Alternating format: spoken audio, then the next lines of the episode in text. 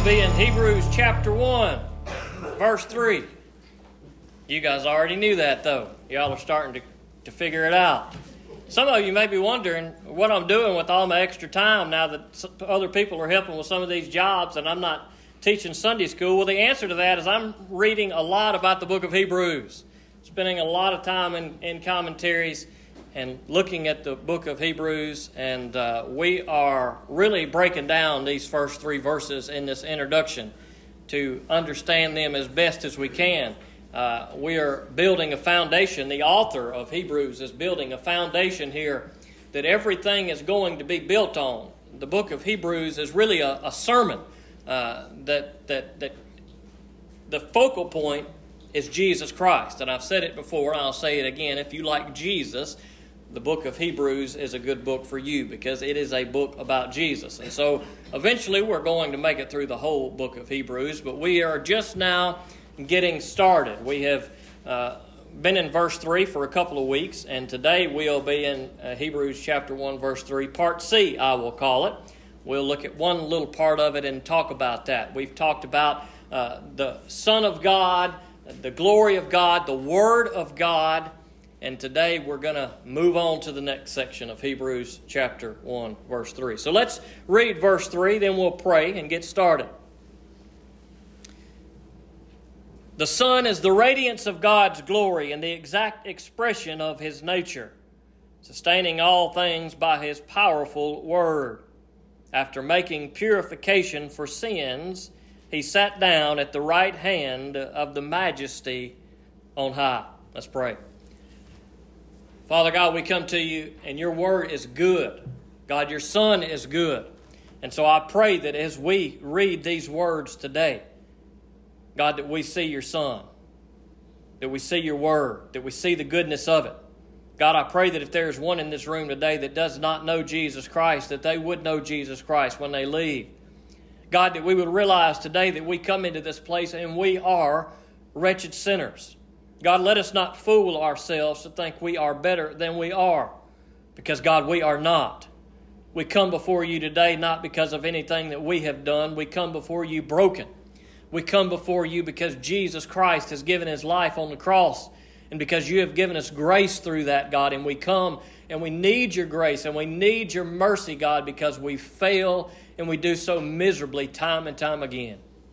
So, God, I pray that as we read your word, that your word would impact us, that we would see the need for being purified, and that we would know that that purification today comes through Jesus Christ and Christ alone. And I ask these things in Jesus' name. Amen.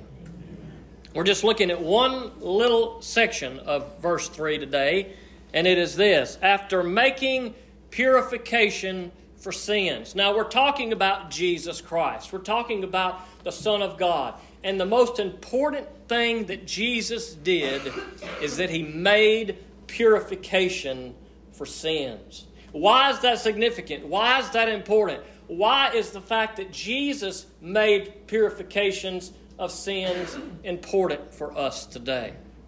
When we look at Scripture, especially in the Old Testament, we see this idea, this word that you may see in a lot of your translations, the word atonement.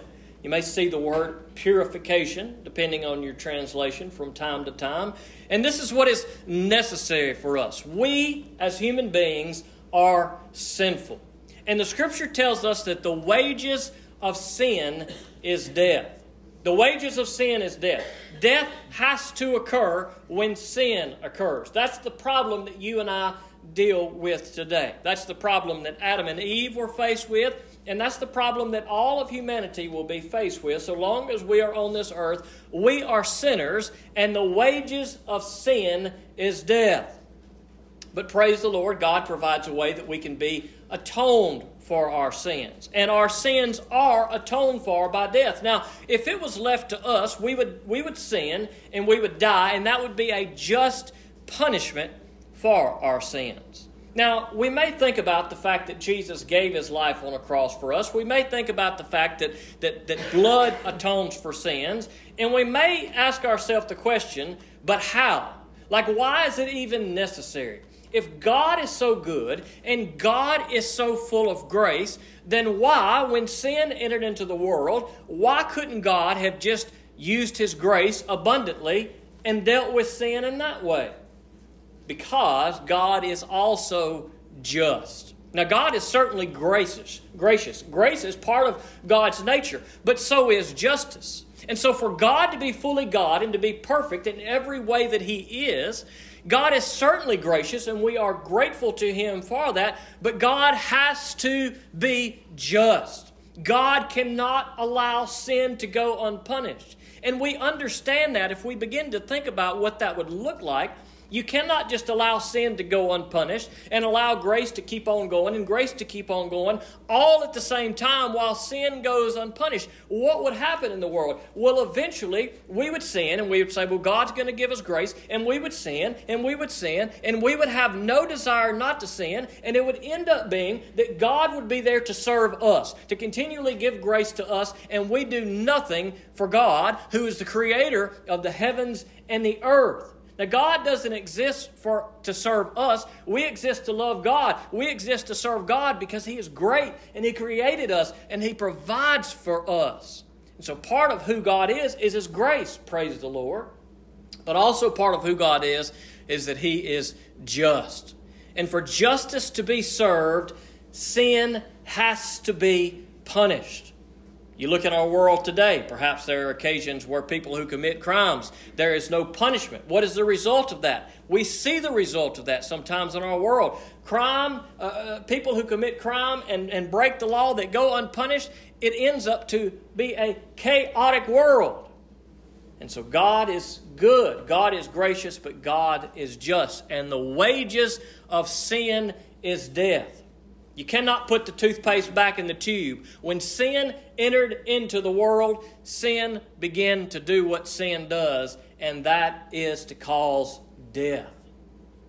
And so, for us to have a relationship with God, we cannot do so because we are sinners. There has to be something that has to occur. Justice has to be served, and that justice can be served in two ways. Two ways. We can suffer the punishment for our sins. That is, we have sinned, we are punished, justice is served. But praise the Lord, God saw fit to provide a better way. And so we see in the Old Testament and the story of Adam and Eve in the garden that they sinned and after they had sinned, we see in Genesis chapter 3, verse 21, the Lord made clothing out of skins for Adam and his wife, and he clothed them. Now, the word sacrifice is not used here, but God did have to get the skins from somewhere. And so it's certainly possible in that particular instance that that was the first sacrifice that we see in the Bible that God sacrificed some animal in some form to provide skin for Adam and Eve. We also see, as we continue to read on, not much further in the book of Genesis, this idea of sacrifice and offering. And these are words that you will see often in the Old Testament sacrifice, uh, atonement, uh, uh, burnt offering. These are all part of the things that God had commanded His people to do. And we see before the law ever even came into effect, that is through Moses, when God says, okay, here's the way that things are supposed to be, here's the way the priesthood is supposed to be set up. We even see burnt offering to the Lord before that. In Genesis chapter 8, verses 20 through 21, after Noah had been on the ark and the water went down, and they got off the ark, it says that Noah built an altar to the Lord. He took some of every kind of clean animal and every kind of clean bird and offered burnt offerings on the altar. When the Lord smelled the pleasing aroma, isn't that interesting that what we see sometimes for these burnt offerings in the Old Testament is it's a pleasing aroma to God? That's kind of weird, right? I mean, what kind of God do we serve that he, he enjoys the smell of dead animals? Well, I don't know if it was so much the smell that was pleasing to God as maybe so much as the heart that was behind the offering that was given. You see, that's what God really desires for these offerings that we see in the Old Testament. We see verses sprinkled through there that says what God really desires more than anything, more than all of these burnt offerings, it's He desires a heart that really seeks Him, that really trusts Him. And the reason why Noah was offering these types of offering was in praise and in thankfulness to the Lord. And that, I believe, is what is pleasing to the Lord. When these offerings were made from a right heart, it is pleasing to the Lord. I believe that today, when we serve the Lord, now praise the Lord, we're not offering sacrifices and burning them on the altar, but there are works and there are acts and there are things that we do for God. And when we do those because we love God and we desire to follow His commands, those things are pleasing to God. When we do those things for ourselves, when we do those things simply to be seen by, our, uh, by others, when we do those things simply to get a pat on the back, I do not believe that those works are pleasing to God. The works in and of themselves may be good. The things that we do may be the right thing for us to do. But if we're doing the right thing for the wrong reason, that's not the way that God desires for us to do things. And so here, Noah is offering this burnt offering to the Lord, and it is pleasing to God. And so we see this idea of sacrifices and burnt offerings. And then as we continue to read through the Old Testament, we see this spelled out for us much more clearly what God desires and required of his people in the Old Testament. Now I'm going to be honest with you. I'm not I'm not really an expert in all of these sacrifices because you go back and you read the book of Leviticus and you read some of these early things where God told them to do some stuff. It is some gnarly stuff, like some weird stuff, like put some blood on your ear and on your toe, and this animal for this sin and that animal for that sin. And it's just stuff that I, I don't fully understand and I don't fully get, and it seems kind of strange. But this is the way that God had, had told his people to do these things. And at the end of the day, the point is this not so much maybe necessarily all the details of how things had been done, but the point is this is that God's people, and you and I, are sinful, and sin is atoned for by blood. We see that in Leviticus chapter 4, excuse me, Leviticus chapter 17, verse 11. For the life of a creature is in the blood, and I have appointed it to you to make atonement on the altar for your lives, since it is the lifeblood that makes atonement. Okay, so the wages of sin is death, but the life of a creature is in the blood. So death comes from sin, but life comes from blood. Blood represents life. We see that uh, life blood makes atonement. Right? That's part of God's justice. When we talk about part of God's justice, if we sin and that leads to death, and blood represents life, life must cover death so that we can live. And how does God say that that occurs? He says that it is the blood that makes atonement. So, for God to be just, God is gracious, praise God, but for God to, to fully allow us to enjoy and see that grace, and God also to be just, there has to be sacrifice that has to occur. There has to be blood that has to be shed. There has to be purification that has to be made. And what does it say in Hebrews chapter 3? That after making purification, that is, Jesus is the one who made purification. That must occur. That atonement must take place for us to have good relationship with God. Our sins must be atoned for. And so we see in the Old Testament, and particularly in the book of Leviticus. If you get bored this week, and need some homework, read the book of Leviticus. You're going to see some gnarly stuff in there. But we'll sum up a little bit of what the book of Leviticus is about today. Leviticus chapter 4, verse 20 tells us this at the end of the verse. So the priest will make atonement on their behalf, and they will be forgiven. Okay, so we all must be atoned to stand before God and be in His presence. And the only way that atonement can occur is through blood. And the only one who can offer that blood is the priest. And so it is in the Old Testament that God had established this priesthood. Okay, here you are, my people, God says, and you are a bunch of sinful people, and I am a good God, and I desire to be with you, and you to be with me, but your sins must be atoned for. Therefore, God says, I'm going to establish this system. I'm going to establish some men who are going to be priests among you. And they will be the ones who are given the job to sacrifice these variety of animals in this variety of ways so that this blood can be shed and so that you can be atoned for. Now, maybe when you read in the Old Testament, if you hadn't spent a lot of time reading in it, you may hear the word priest and you may say, oh, yeah, priest, that's kind of like a preacher nowadays. Not at all. The priests in the Old Testament, you may would better uh, come out better thinking about them as butchers because they made sacrifices all the time. Lots of sacrifice. To be a priest would have been a horrible job to have had to constantly be able to cut up these animals. And you had to take this part of the animal and offer it in this way. And you had to take this part of the animal and offer it in this way. And you had to burn this part of the animal. And you had to clean yourself in certain ways. And you had to wash yourself in certain ways. And you had to do it day after day and week after week and year after year because the people that you were there with were constantly sinning and you were sinning. And so before you could ever do anything for the people, you had to make a sacrifice sacrifice for yourself. And then you had to make a sacrifice for somebody else. And the next day they were going to go off, and guess what they were going to do? They were going to sin again. And so, day after day, these priests offered these sacrifices over and over and over. This was a nasty and bloody mess. This was death. It was just nasty. Innocent animals that didn't do anything. And oh, what a powerful picture. What a powerful realization maybe this is for you and I. And maybe it was for God's people that when they saw these animals slain and slaughtered again and again and again, maybe it helped them to realize holy smokes, our sin is pretty rotten.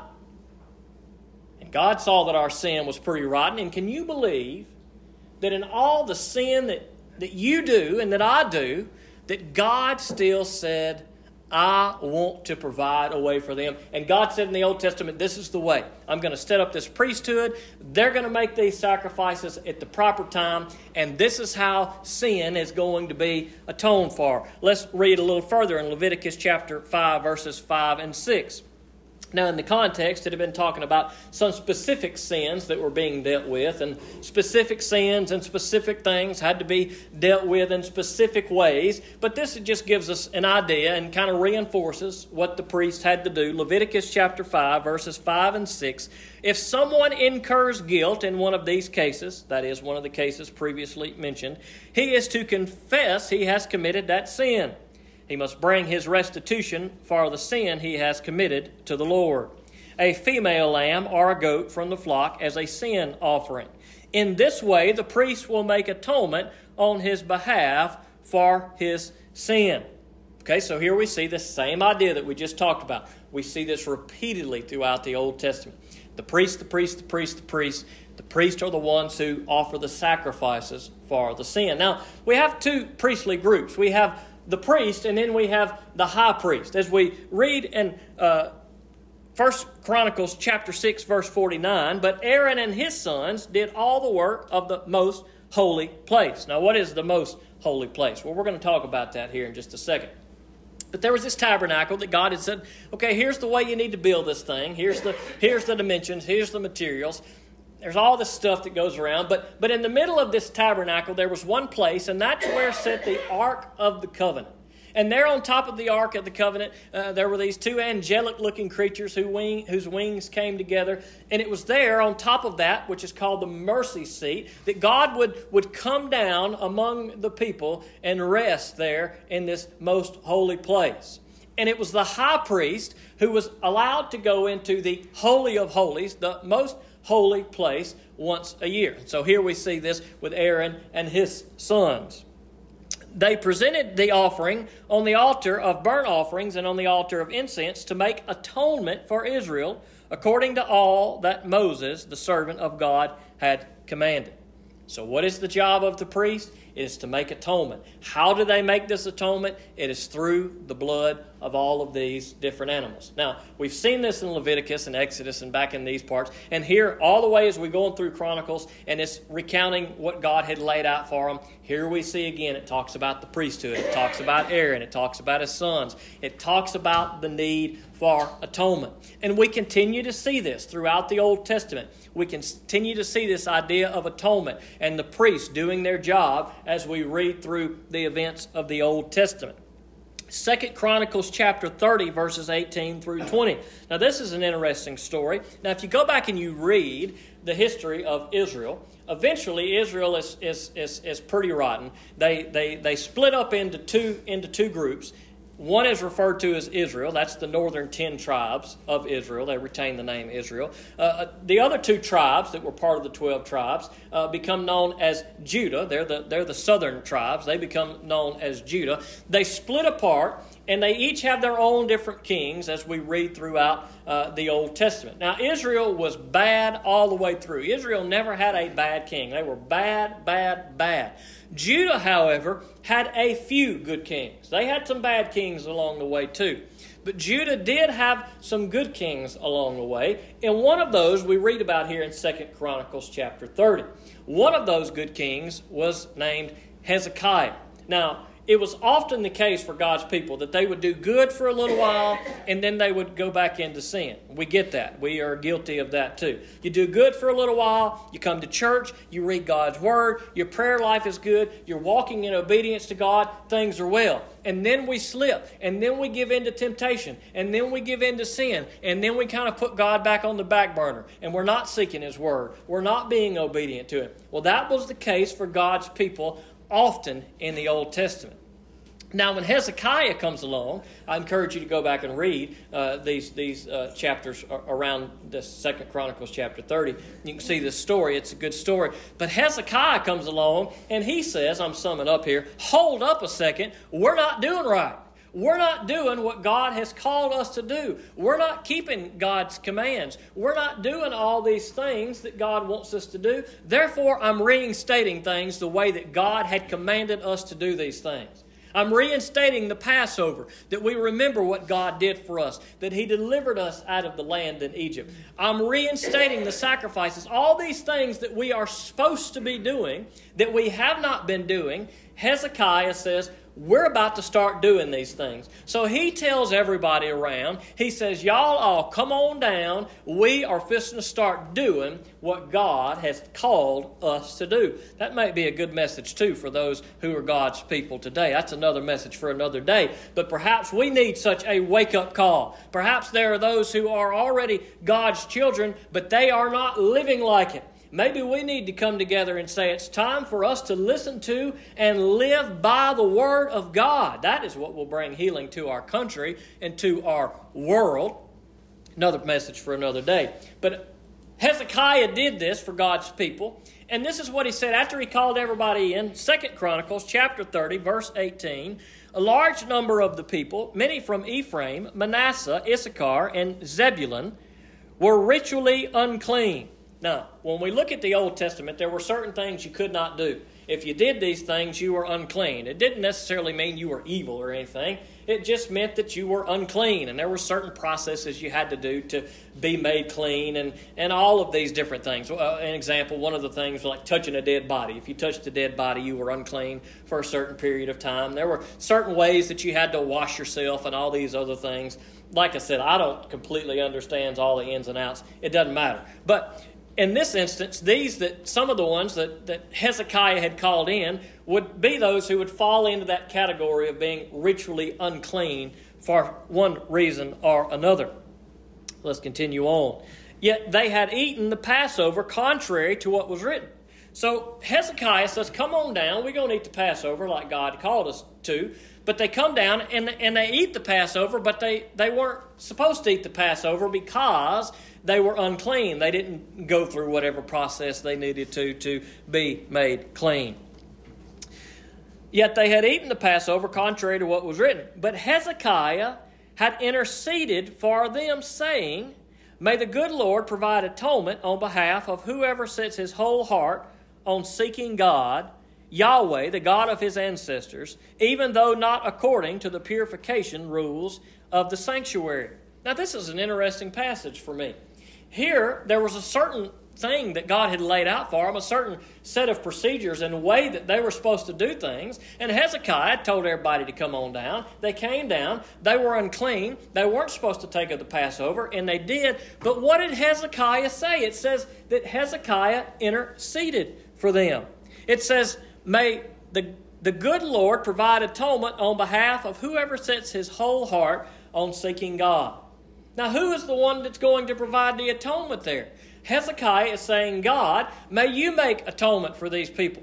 And for what reason did he say? He said, because do it for the ones who are seeking you. So Hezekiah said, Look, these people weren't supposed to do this. They, they didn't follow the commands in the way that they were supposed to, but there was one thing about them that was right and that was good, and that is they were seeking God for the right reasons. That is important for us to remember. This is what God cares about. He does not care about sacrifices and burnt offerings and uh, the blood of goats and bulls. That's not what God cares about. What God has always cared about from the get go, and the thing that God still cares about today are are you going to seek Him?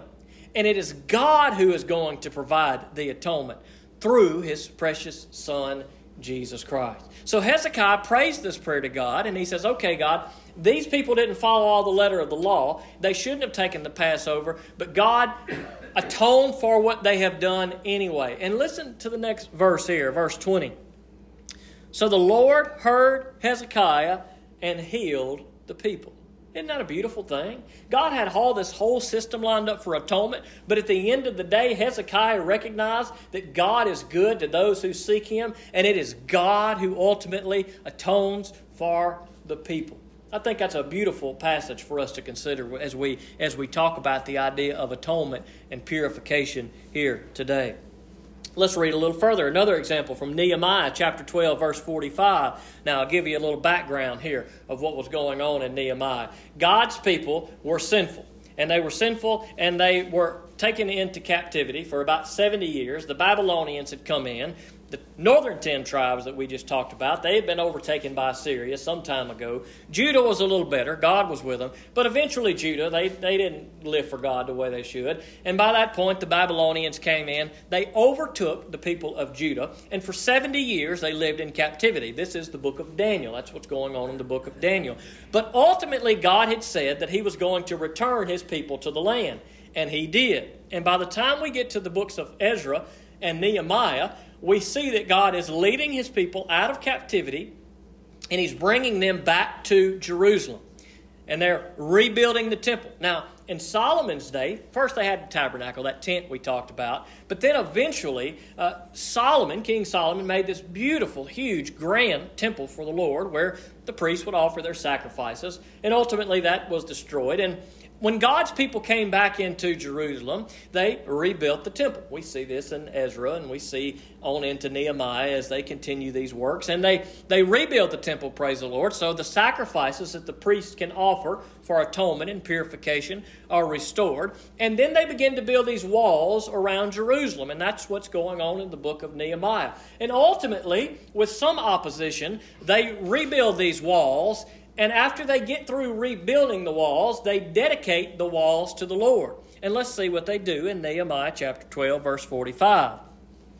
They perform the service of their God and the service of purification, along with the singers and gatekeepers, as David and his son Solomon had prescribed. So, what did they do? They continued to do the things that God had commanded them to do.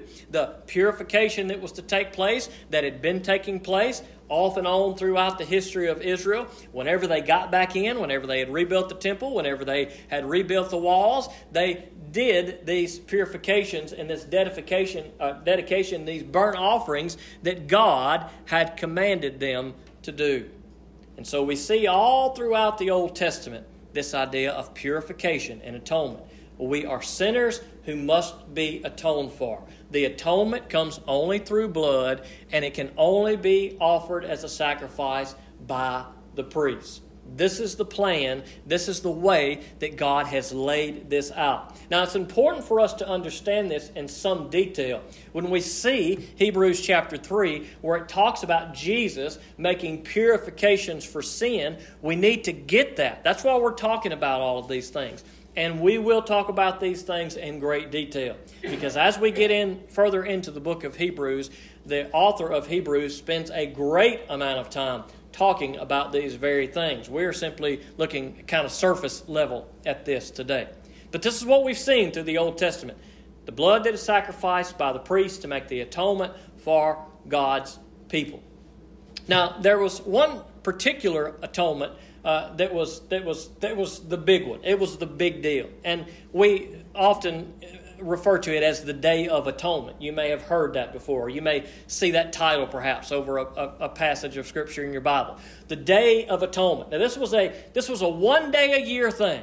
This was a one time a year when the high priest would go into the Holy of Holies, the holiest place that only the high priest could go, and offer sacrifices for the people's sins. Now, first, the high priest had to offer sacrifice for his own sin and that came through the sacrifice of a bull, and he had to do things in a variety of different ways. But once a year, the high priest would go on the Day of Atonement to atone for the sins of all the people of Israel. Now, you may have heard the phrase Yom Kippur and don't have a clue what that is. It's a holiday, but it is the Day of Atonement. That's what the Jews celebrate as the Day of Atonement. Now, they're looking for atonement still in the in the in the blood of goats and bulls. We seek our atonement and know that it is found in Jesus Christ. Nonetheless, the day of atonement itself is what God called the people to do in Scripture.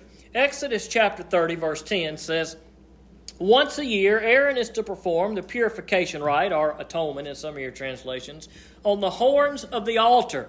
Throughout your generations, he is to perform the purification rite for it once a year with the blood of the sin offering for atonement. The altar is especially holy to the Lord. So, this is a big day. This is a big day for the people of Israel. The Day of Atonement. This is a special day for the high priest to go into the most holy place and to offer these sacrifices in the way that he would. Now, if you want to read something this week and you don't have enough time to read all of Leviticus, you might want to put a, a bookmark in Leviticus chapter 16. Now, I'm going to sum it up today simply because we are short of time. I thought about reading the whole thing, but I will not. But I encourage you to read Leviticus chapter 16. It talks about the Day of Atonement. It talks about the sacrifice. The priest had to make the sacrifice for himself, and then he could make the sacrifice for the people. But there's something interesting about that, that, that chapter when you begin to read. Is that once the priest had made atonement for himself, there were two goats that were supposed to be there that day there were two goats that were to be there, and one of those goats the priest was to take, and he was to sacrifice that goat. He was to sacrifice that and shed that goat's blood for the forgiveness of sin.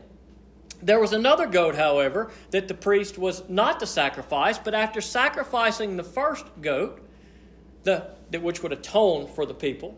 The second goat would, would be brought to the priest, and the priest would lay his hands on the goat's head, and he would put the sins of the people on that goat, and the goat would be let go, and the people's sins would be cast out. They would be gone. We see that type of language in Scripture, that our sins may be cast as far as the east is to the west. This is what occurred on the Day of Atonement, that a sacrifice was made for atonement, and that our sins, or the sins of God's people in that case, were cast away. This was a significant day. And as we see always in the Old Testament, all of these things that God has implemented in the Old Testament are but a shadow of what is to come. It is a shadow of Jesus and what Jesus will fulfill in a more perfect way. And so, as these two goats were brought, so that sin could be atoned for, and that uh, and and and it could be cast away, away from the people, this is what Jesus does for us. But Jesus does it in a in a new, a unique way, a little different than what we see in the Old Testament. Similar, but but different in a much greater way. Let's read just a little part of Leviticus chapter 16, verse 29. This is to be a permanent statute for you. Oh, no, excuse me. Uh, wrong verse. Leviticus chapter 16, verse 21. Aaron will lay both his hands on the head of the live goat and confess over it all the Israelites' wrongdoings and rebellious acts. All their sins he is to put on them, on the goat's head, and send it away into the wilderness by the man appointed for the task. The goat will carry on it all their wrongdoings into a desolate land, and he will release it there. And then skipping down to verse 29, this is to be a permanent statute for you in the seventh month, on the tenth day of the month. You are to practice self denial and do no work, both the native and the foreigner who resides among you. Atonement will be made for you on this day to cleanse you, and you will be clean from all your sins before the Lord. This was significant. This is the way in the Old Testament in which God chose to atone for sin. The wages of sin is death. Okay, so death has to occur when sin occurs. We can die for our sin, or God can atone for our sin. God chose to atone for our sin. But in the Old Testament, the way that He atoned by the uh, blood of goats and bulls was not, it was never going to be able to withstand, right? We talked about that with the priests because day after day after day people would sin. And so the priests were always making sacrifices on behalf of the people. And this was never going to be sustainable. And praise the Lord. Would it not be horrible if that's what we had to do today? That you came to church and that you brought with you some animals and all day I had to slice them up and slaughter them up and we had to do that day after day and week after week? That would be a horrible thing. And ultimately, it would not atone for our sins in the way that they needed to be atoned for. And so God says, I will provide a better way. And this didn't just pop up one day, by the way, in God's head. It's not like He said, I'm going to make creation, and then one day they're all going to sin, and then I'll figure out a problem. No, from the get go, God had established this plan through Jesus Christ that all of these sacrifices foreshadowed because it said that Jesus was set apart from, before the foundation of the world. Before things even came into existence, Jesus was set aside to be our sacrifice. And so the things that we see in the Old Testament, they were but a shadow of what God had already prepared and what was to come through Jesus Christ. And that is why it is so significant that when we finally flip the page from the Old Testament, where all these animals were sacrificed, when we flip that page to the New Testament, and John says, Look, here is the Lamb of God. That is significant.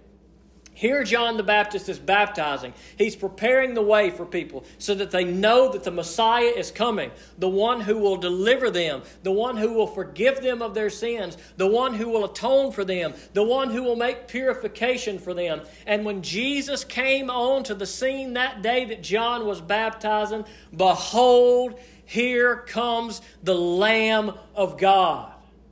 And so when we see that language of Jesus, that Jesus is a lamb, we see this same imagery. It should pop into our head of these sacrifices that God made in the Old Testament of these goats or bulls or lambs or cows or, or whatever it was. That when we see Jesus mentioned in this way, that we know what the Scripture is talking about.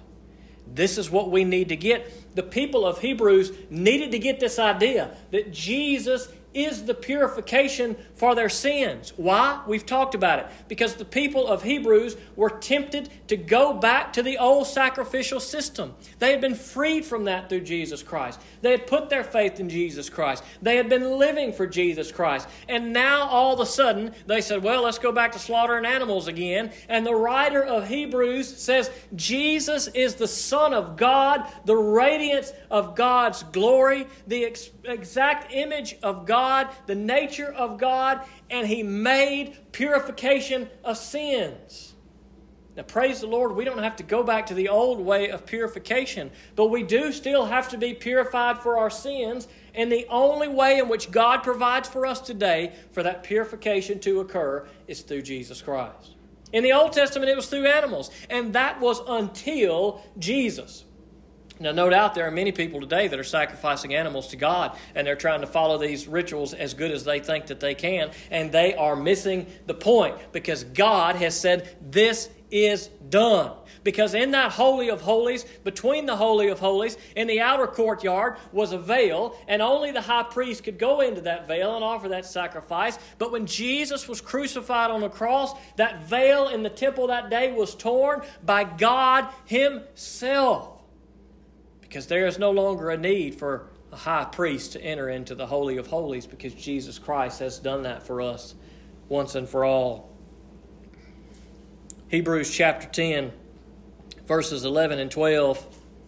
Every priest stands day after day ministering and offering the same sacrifices time after time, which can never take away sins. But this man, after offering one sacrifice for sins forever, sat down at the right hand of God. And who is this man that is being spoken of here? It is Jesus. This is what makes Jesus unique. In the Old Testament, there were sacrifices that had to be made. There were priests that had to make those sacrifices. There were kings that God had put over his people. But here is the uniqueness of Jesus Christ that we will look at in much greater detail in Hebrews. But this is the uniqueness of Jesus Christ. Jesus was the sacrifice. Jesus was the high priest who offered the sacrifice. He offered himself to God. Jesus is the King of kings and Lord of lords time and time again, day after day, Hebrews says, the priest of the Old Testament had to offer sacrifices for people, but Jesus has done it once and for all. When he gave his life on a cross and was crucified, Jesus Christ has made purification for our sins, and there is purification in none other. Do you know that truth today? Have you put your faith in Jesus Christ today? Our sin has been atoned for. Blood had to be shed. The blood of goats and bulls was insufficient, the book of Hebrews says. But the precious blood of Jesus Christ was sufficient. He gave his life. He took on death so that you could receive forgiveness of sins and the grace of God. He atoned for us like the goat that was slain on the day of atonement. He is the one that cast our sins away like the scapegoat who was cast into the desolate land. And so it is when we put our faith in Jesus Christ that we have been purified because Jesus is the purification of our sins today if we put our faith in Him. And that's the question that you have to answer. Have your sins been forgiven today? Are you purified today? Though your sins are as scarlet, Jesus Christ will make them as white as snow today, but only if you put your faith in Him. 1 Peter chapter 1 verse 18 says this For you know that you were redeemed from your empty way of life inherited from the fathers not with perishable things like silver or gold but with the precious blood of Christ like that of a lamb without defect or blemish. He was chosen before the foundation of the world, but was revealed at the end of the times for you. We are redeemed today if we have put our faith in Jesus Christ. In all of the ways that those in the Old Testament had failed, they had failed everything that God put before them. God knew that that way was not going to be sufficient to sustain people for all of eternity, and so God provided a better way. Yeah, the sins were atoned for in the moment in the Old Testament. Yeah, the priests did what they were supposed to do for a moment in the Old Testament. But God says there needs to be a more perfect way. There needs to be a more perfect sacrifice. And therefore, I will send my perfect Son without spot or blemish, whose precious blood will be shed for you so that you can be atoned for, so that you can be made pure. So when we see in Hebrews chapter 3, that Jesus made purification of sins, we need to know what Jesus did. He put an end to all the blood of goats and bulls. He put an end to the high priesthood because Jesus himself is the perfect sacrifice. He is the perfect priest. He is the King of kings. He is the Lord of lords. And He desires to make purification for your sin today by the work that He did on the cross if you would put your faith in Him. Let us pray. Father God, we come to you today and we thank you for your good word. And God, I pray that we would that we would not fail to realize today who Jesus is. God, maybe there are some in here today and they are tempted in the same way that the audience of Hebrews was. God, they are tempted to turn from you. Maybe life has been tough. Maybe they've just begun to live for the world. Maybe the world has been more appealing. But God, let them not be let him not be drawn away from Jesus, but let us recognize the greatness of who Jesus is, the greatness of his sacrifice that he gave with his life on the cross, dear Lord. God, I pray that if there is one in this room that does not know Jesus, Maybe today, for the first time, they have realized that they are a sinner, that they hadn't been doing right, hadn't been living right, hadn't been thinking right.